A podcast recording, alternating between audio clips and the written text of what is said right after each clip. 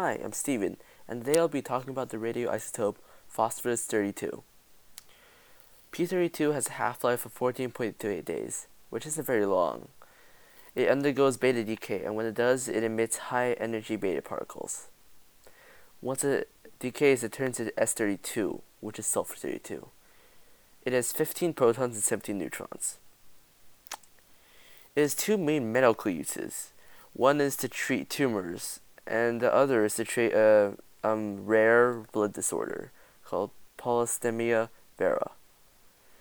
Now, it can be used in intraperitoneal infusion to treat tumors. So, intraperitoneal infusion is the injection of a substance into the body cavity. It, it's actually more often applied to animals than humans, but we do use it for certain things, such as ovarian cancer, for example. So the way they do this is it, phosphorus 32 has um, a large amount of beta particles and high energy beta particles. And beta particles emitted by radioisotopes are actually known to efficiently kill cancer cells. So it has a double strand breakage mechanism that is unique to phosphorus 32 and it's greater for anti-tumor efficiency than all of the other beta emitters which is very special to it. So it is more efficient in this matter. So it would be able to kill all the cancer cells that are causing the cancer.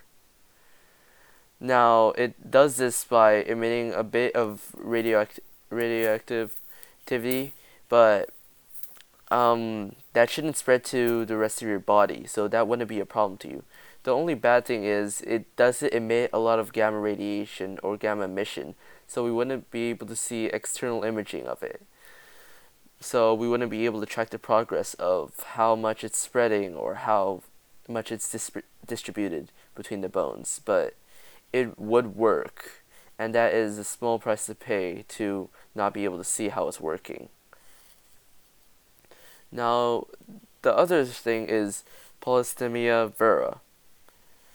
Polycythemia vera is a rare blood disorder, and it means that your bone marrow is making too many red blood cells.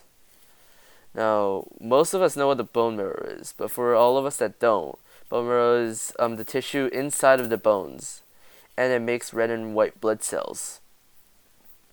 Now, your bone marrow can absorb radioactive phosphorus, and when it does, it gets a dose of radiation. The radiation slows down the number of red blood cells that are made, so it actually slows slows down the um, blood disorder and may actually completely get rid of it. So that may slow slow the creation of them, and the um, blood disorder would be gone at that point. However, there are other alternatives to this that would make that would probably be more useful and probably be more efficient. So this is not what they are it's meant usually meant to be used as, but it can be and it is an option. And we know that it has worked. It might just take a bit longer. It might not completely work out. So generally we would use it to tru- treat um, tumors and it would be very effective than all of the other options to kill off cancer cells.